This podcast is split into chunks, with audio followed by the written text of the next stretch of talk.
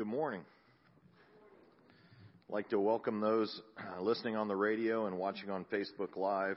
I have a few announcements to go through this morning before we get started. The red rose on the altar is in honor of John and Joanne Hoagie, who are celebrating 69 years of marriage today. Happy anniversary.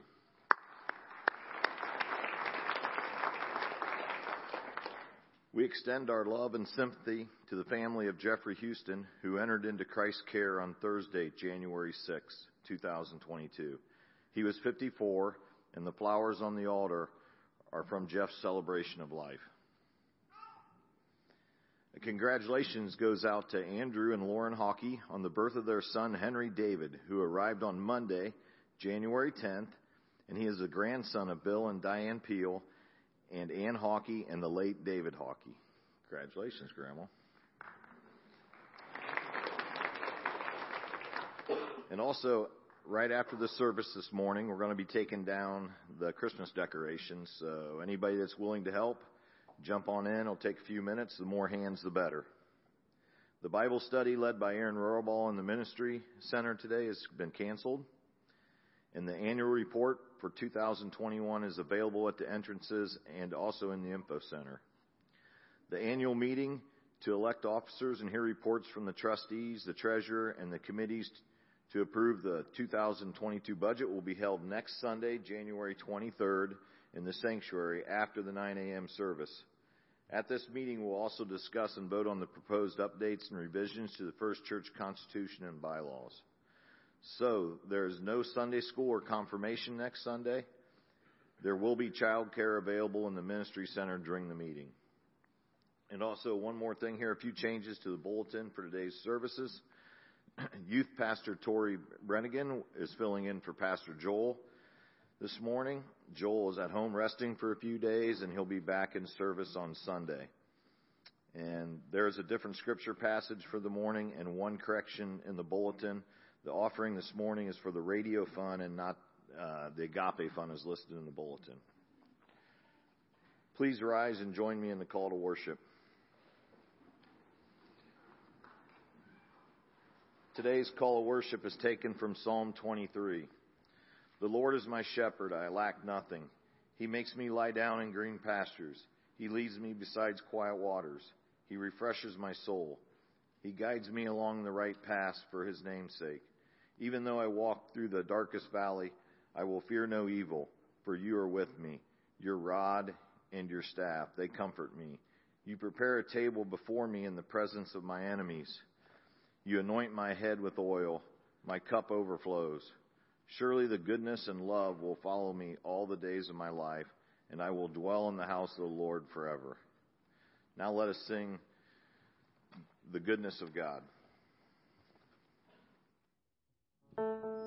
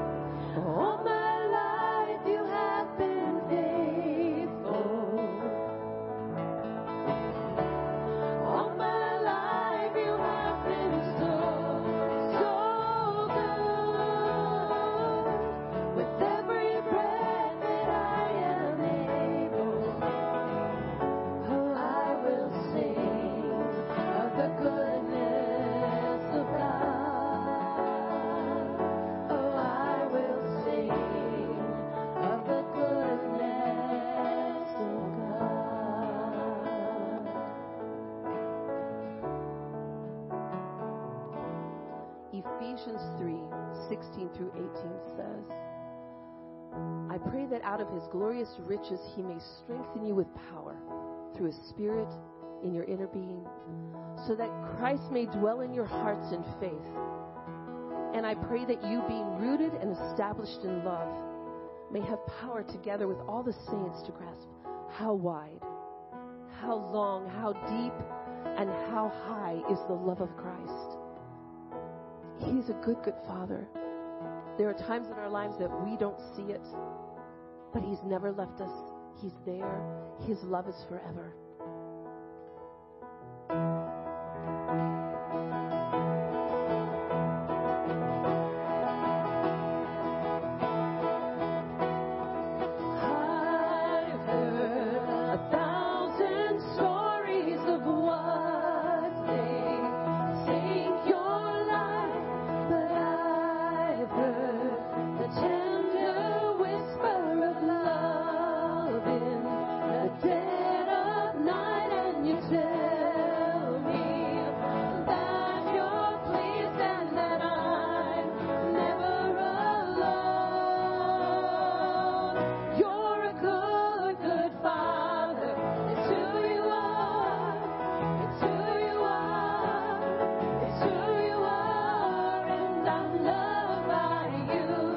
It's too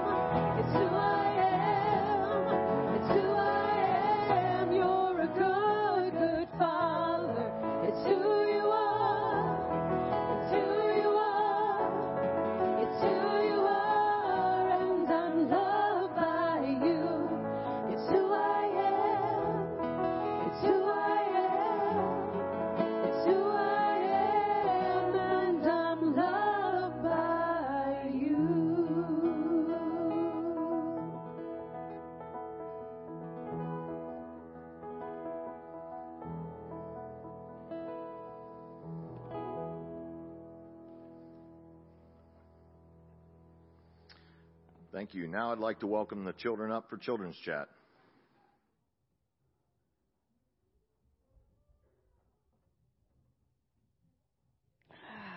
You might have to help me get up later. Oh, good. Look at all the people we have. Get close. We're going to read a book today.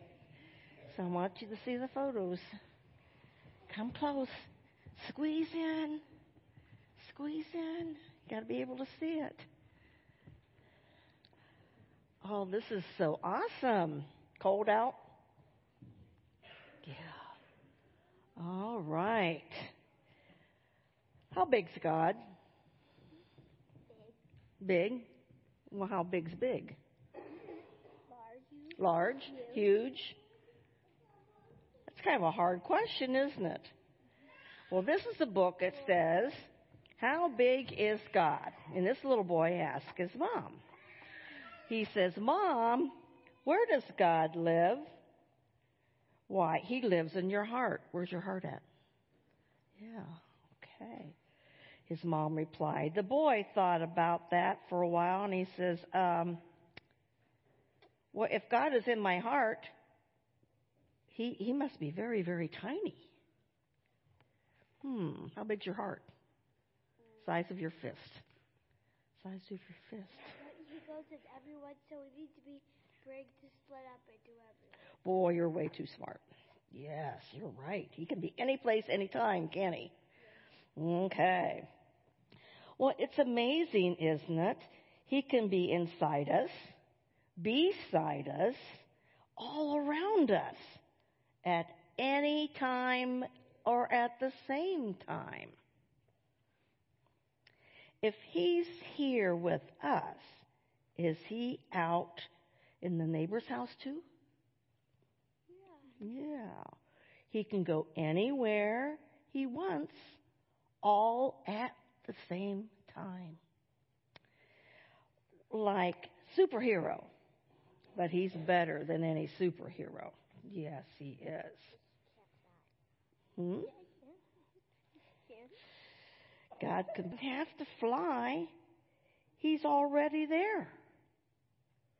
He's everywhere from the Antarctic to the North Pole, from Argentina to Zimbabwe. Didn't say that one right. The boy whispered, "But but he's here with us right now." Mother whispered back, "Yes, he is with us right here, right now." Well, if he's a little tiny seed, he can grow into a great big tree, the tallest tree. Wow. He can do all of that, can't he? Hmm? Got a little dog on there, don't they? He can be as small as a snowflake or as large as a snow covering a mountain. All at the same time. He can be as small as a single drop of rain or as deep as the deepest ocean. Of course, his mother answered and said, and he's even with mean kids. They just haven't realized it yet, and they don't see him. So he's with everybody. Is he invisible? Mm, at times, but God's everywhere around us if we train our eyes to see him.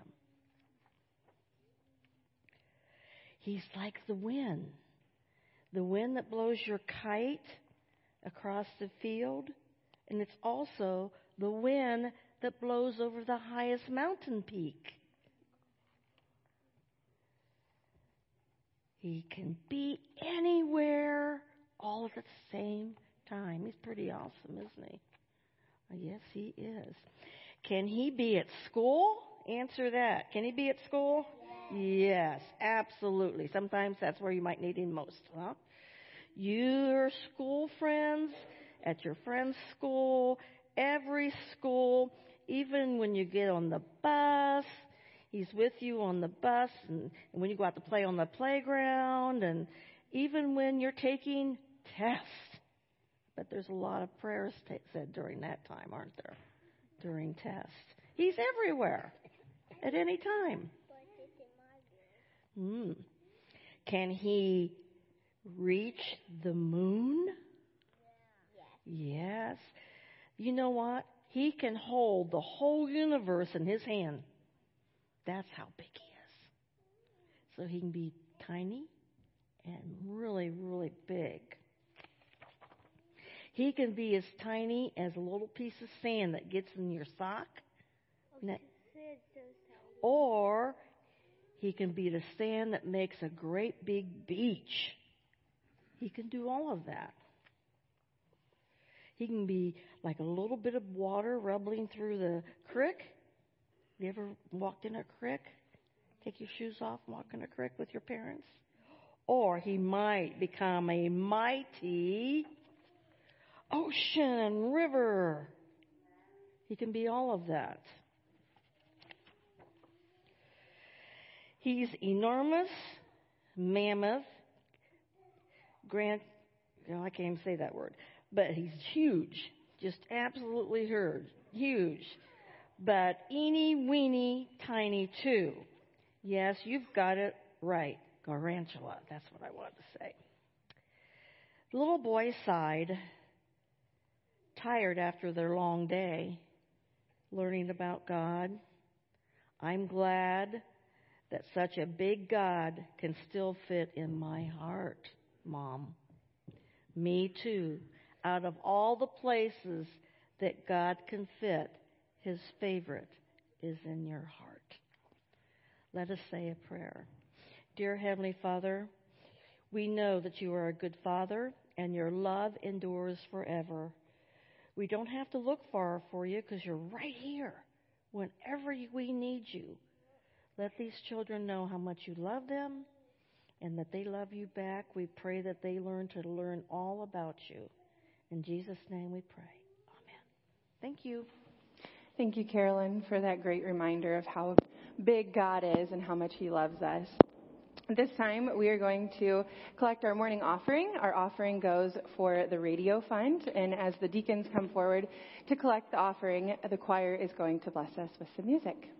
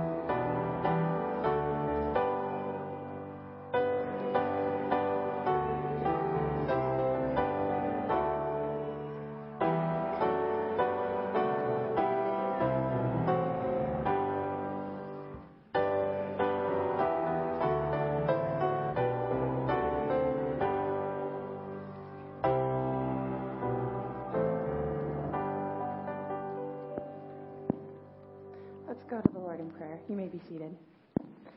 Heavenly Father, we thank you for this morning.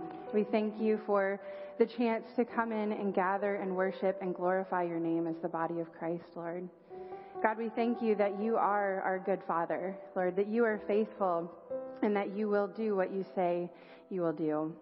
We thank you for your constant love and your and guiding us as a good father does. And we thank you for your care, Lord. God, we lift up those on the cares and concerns list this morning. You know every situation. You know what is needed in in uh, that those situations, Lord. And I just pray that you would be with those individuals. Give them comfort, give them encouragement, and work in their lives according to your will. Lord, we also pray for our offering this morning that goes to support the radio ministry.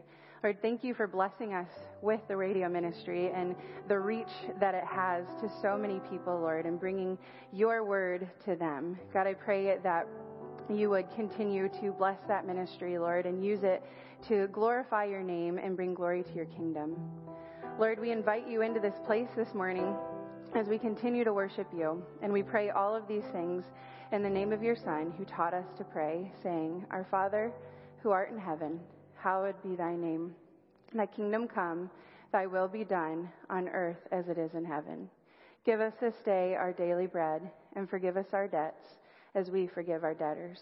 And lead us not into temptation, but deliver us from evil. For thine is the kingdom, the power, and the glory forever and ever. Amen.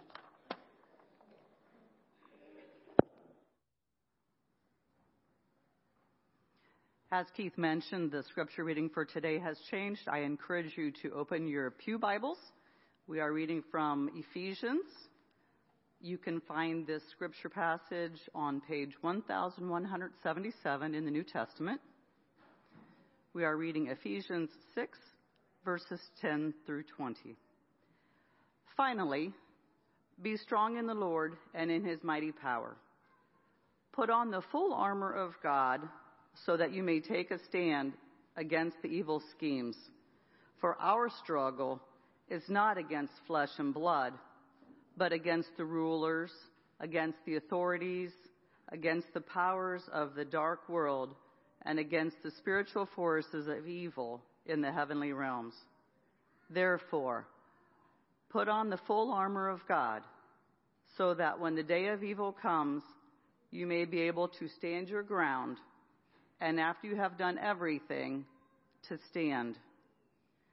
Stand firm then, with the belt of truth buckled around your waist, with the breastplate of righteousness in place, and with your feet fitted with readiness that comes from the gospel of peace.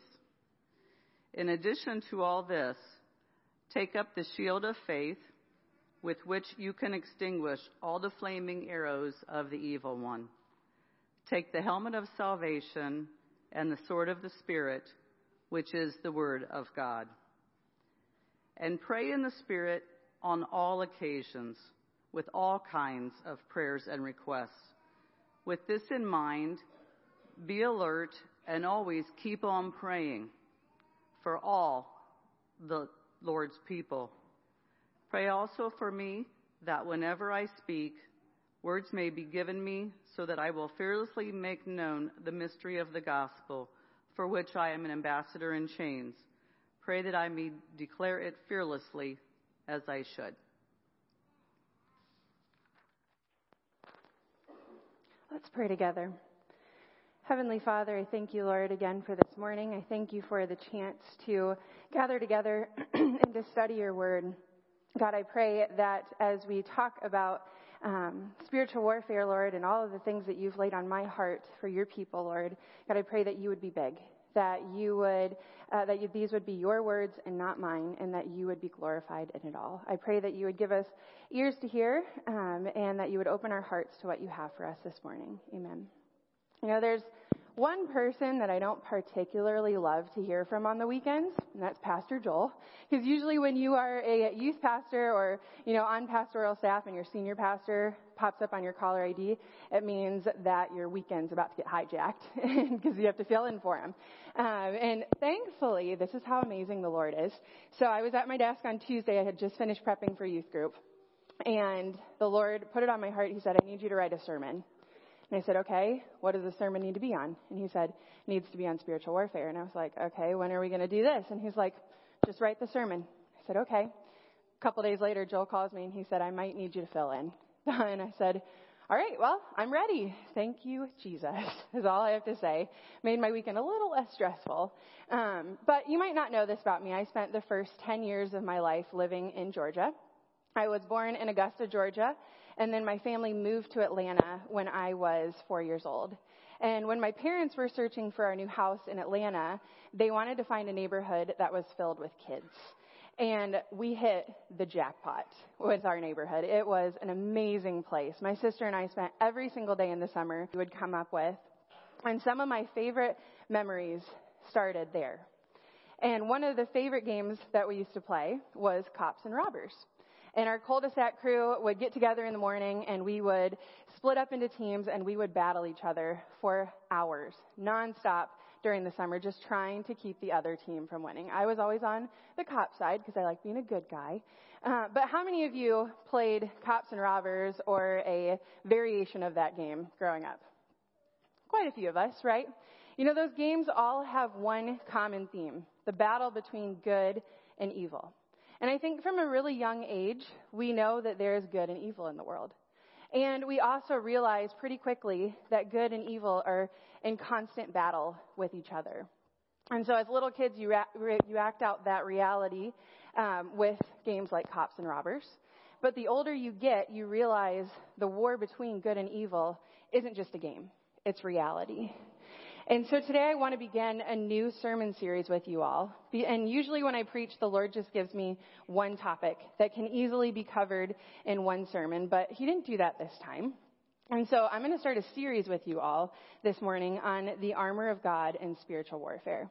And I believe that God has laid this series on my heart because His people need to be aware of spiritual warfare and prepared to fight in the battle. So simply put, spiritual warfare is the fight against Satan and his evil schemes.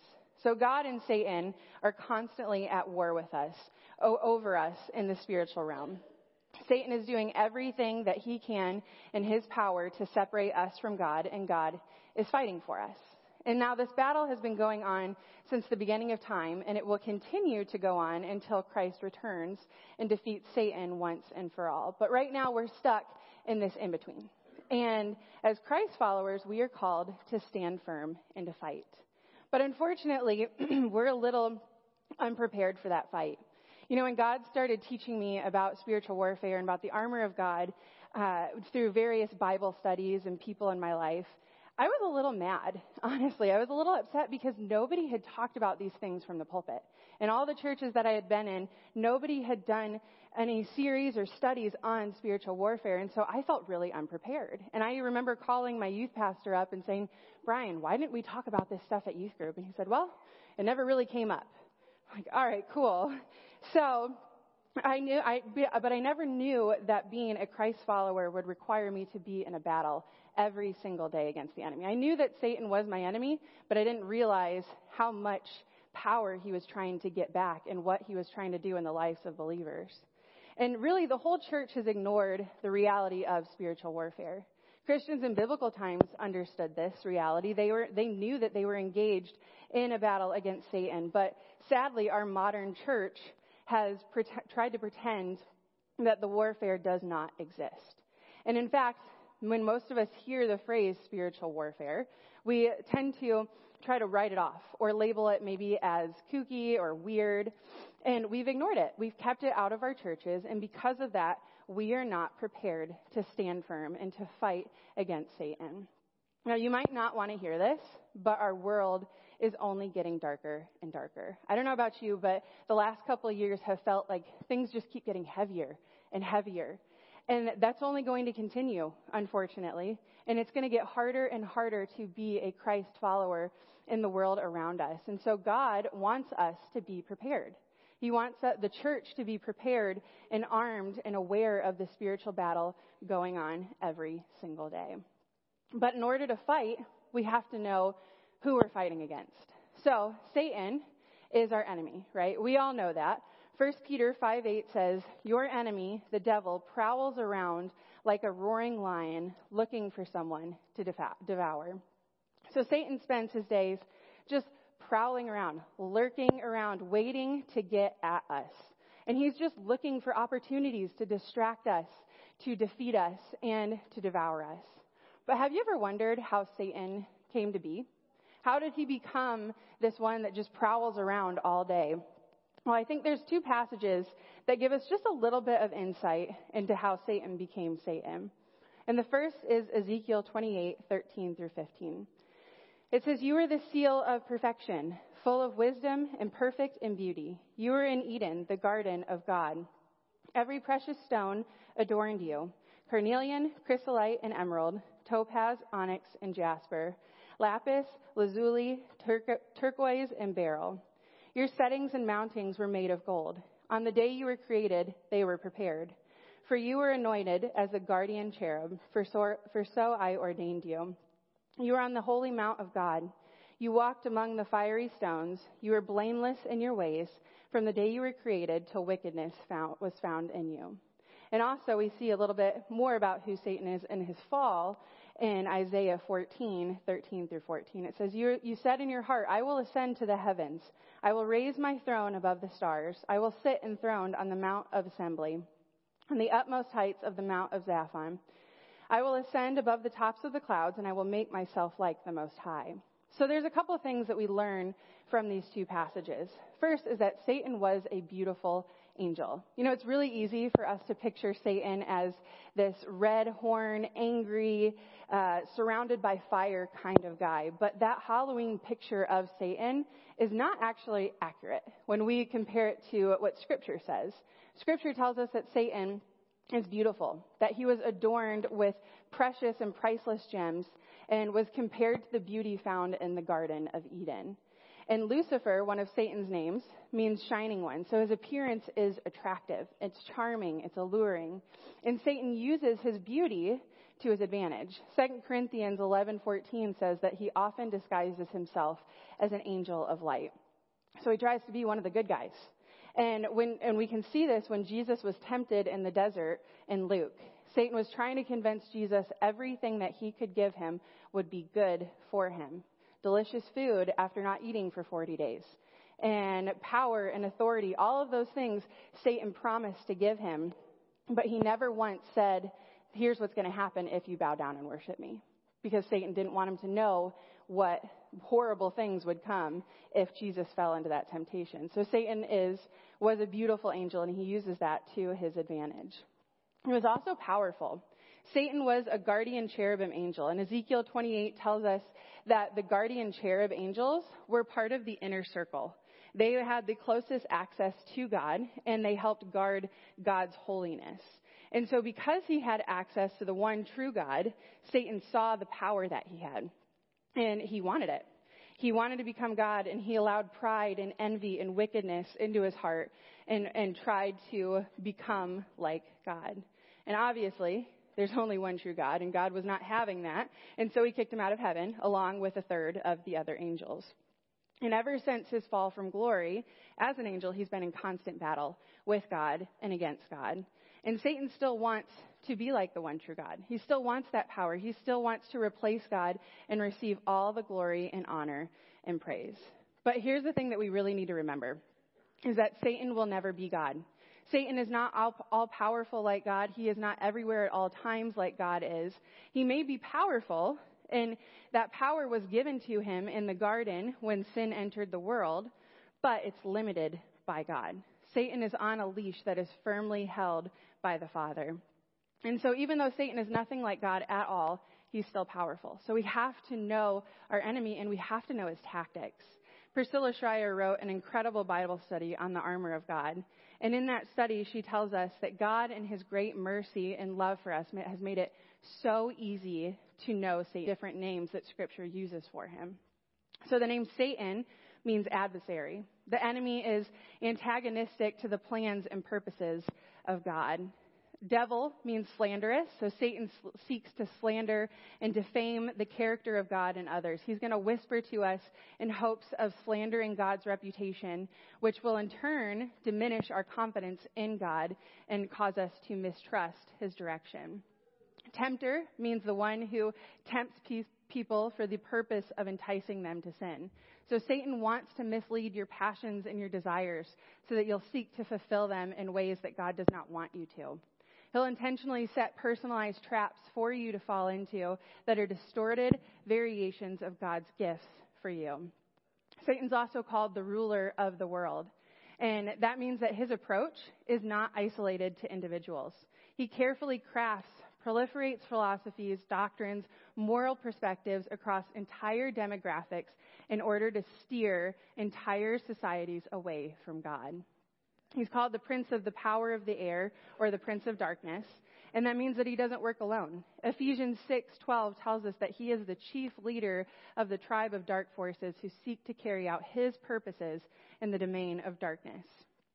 And he's also called the accuser which means the one who condemns. He points out and constantly reminds us of our mistakes in order to cripple us. He doesn't want, he wants you to get discouraged and hopeless and filled with shame so that you never come and turn to Jesus. And finally, he is a liar. He is the father of lies. All Satan can do is lie, and there's no truth in him. And he will seek to lie to you, mislead you, and with, with inaccuracies regarding God, his word, and his plans for you. John 10:10 says that the thief comes to steal, kill, and destroy. That is Satan's number one goal, and he is the one that we're up against. So it's time for us as believers to armor up and to be prepared to fight in this battle against him.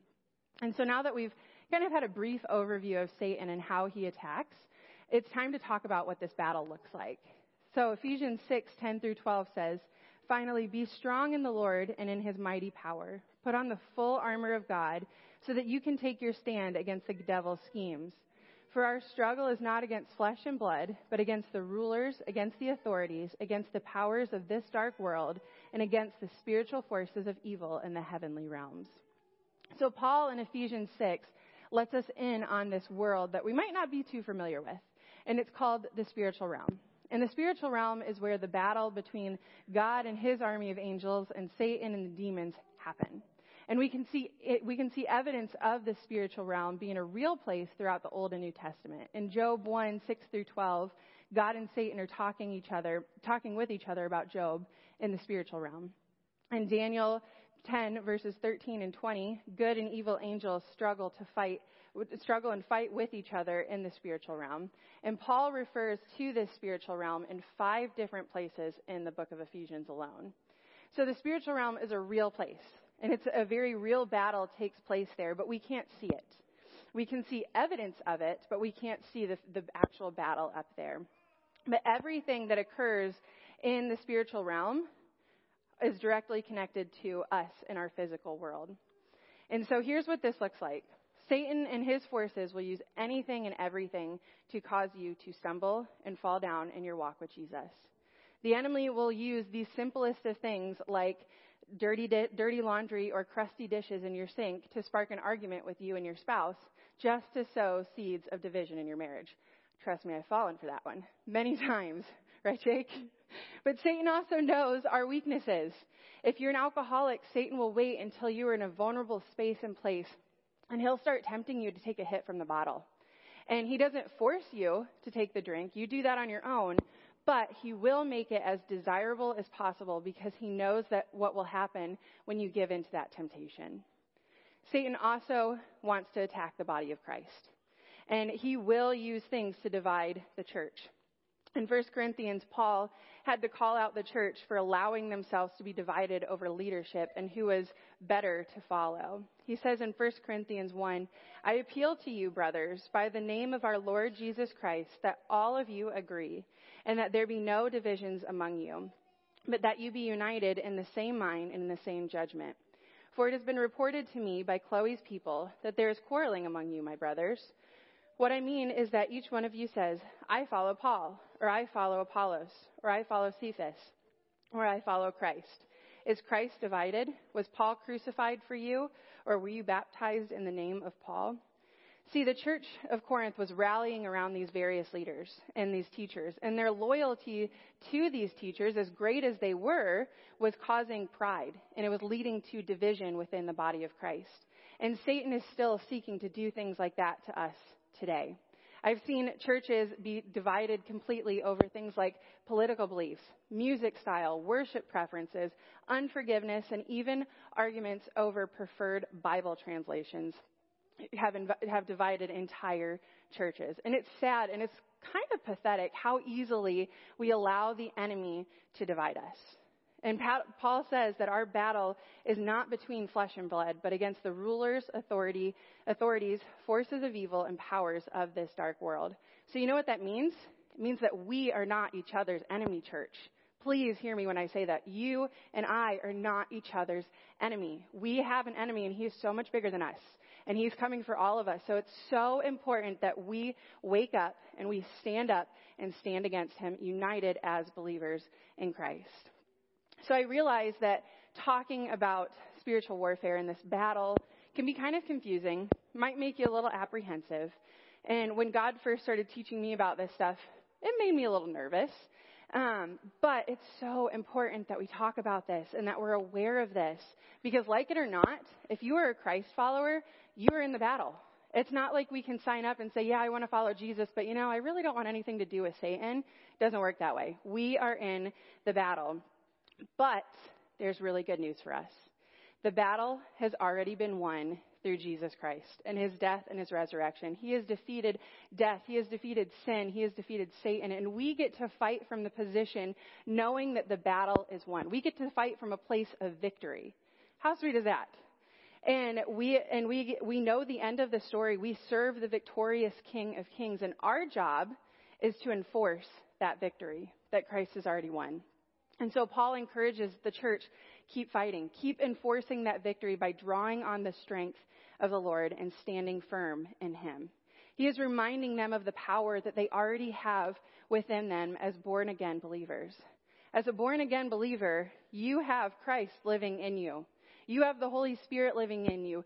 God Himself, the creator of the heavens and earth that made you, lives inside of you if you are a born again believer.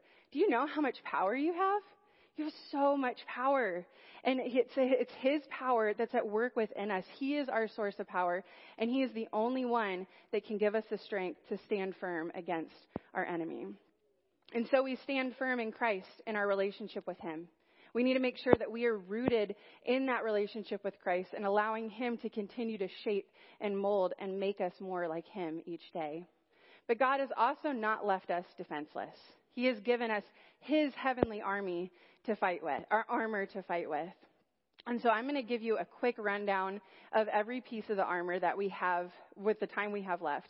But like I said at the beginning of all this, God has put it on my heart to do a full sermon series with this. So whenever I get the opportunity to preach next, I'll continue on with the armor of God.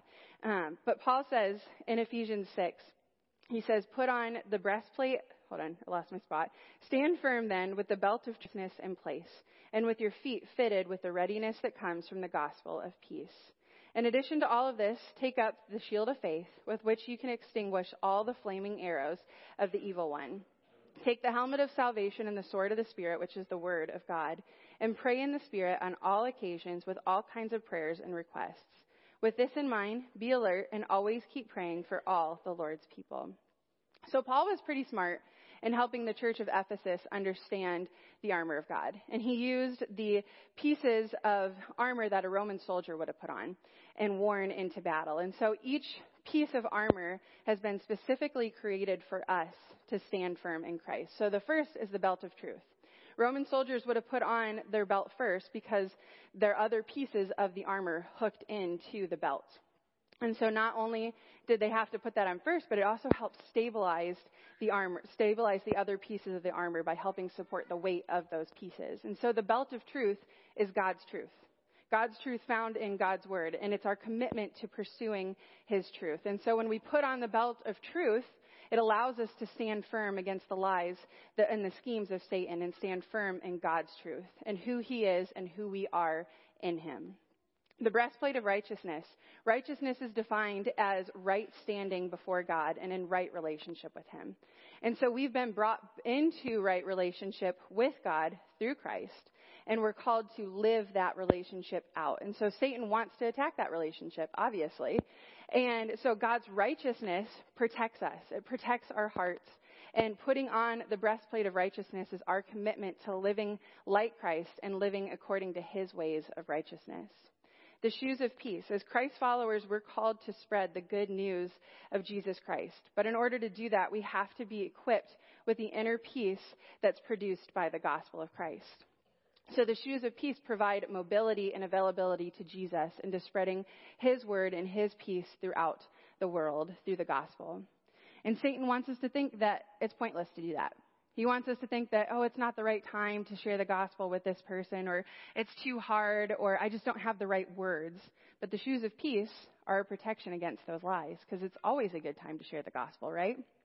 The shield of faith is the key to all of the armor, because we have to have faith in order to put the armor on in the first place. So taking up the shield of faith is kind of like writing a check, a blank check to God, just filled with trust. Like I write you this check of trust, God take with it and do with it as you will.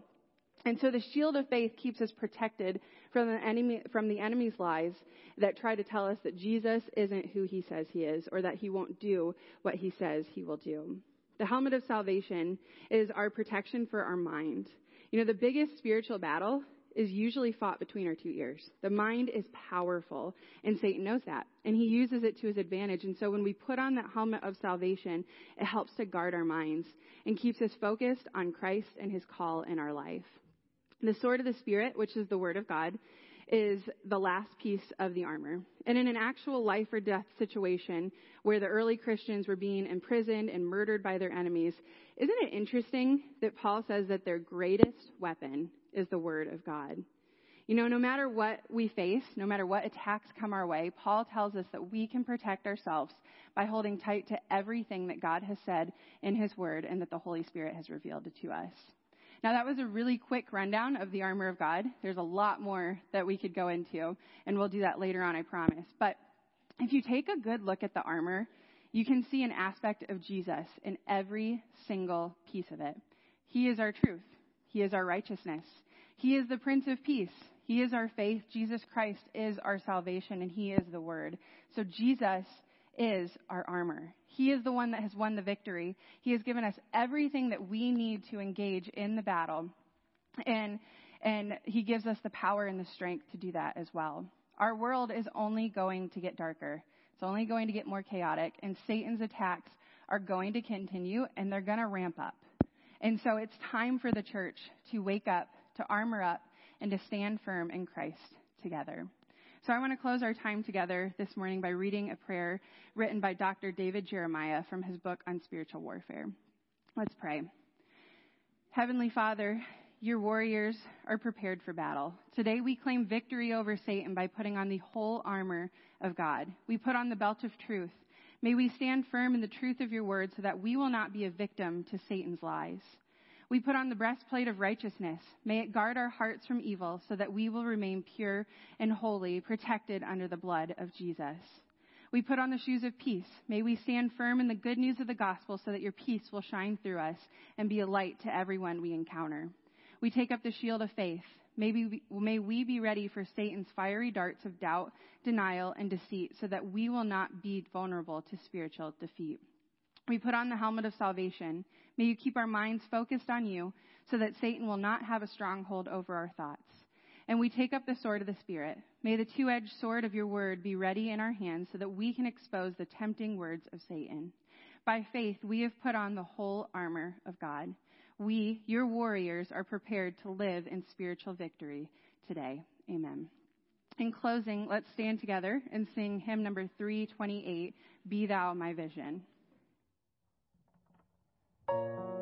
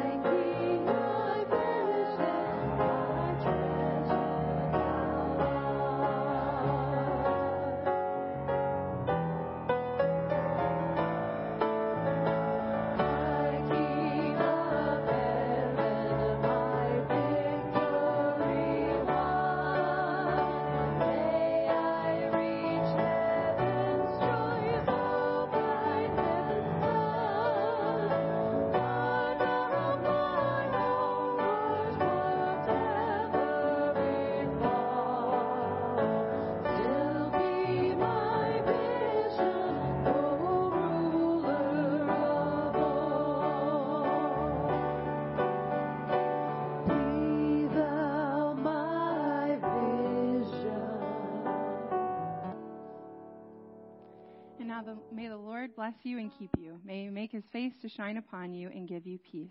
You may go in peace.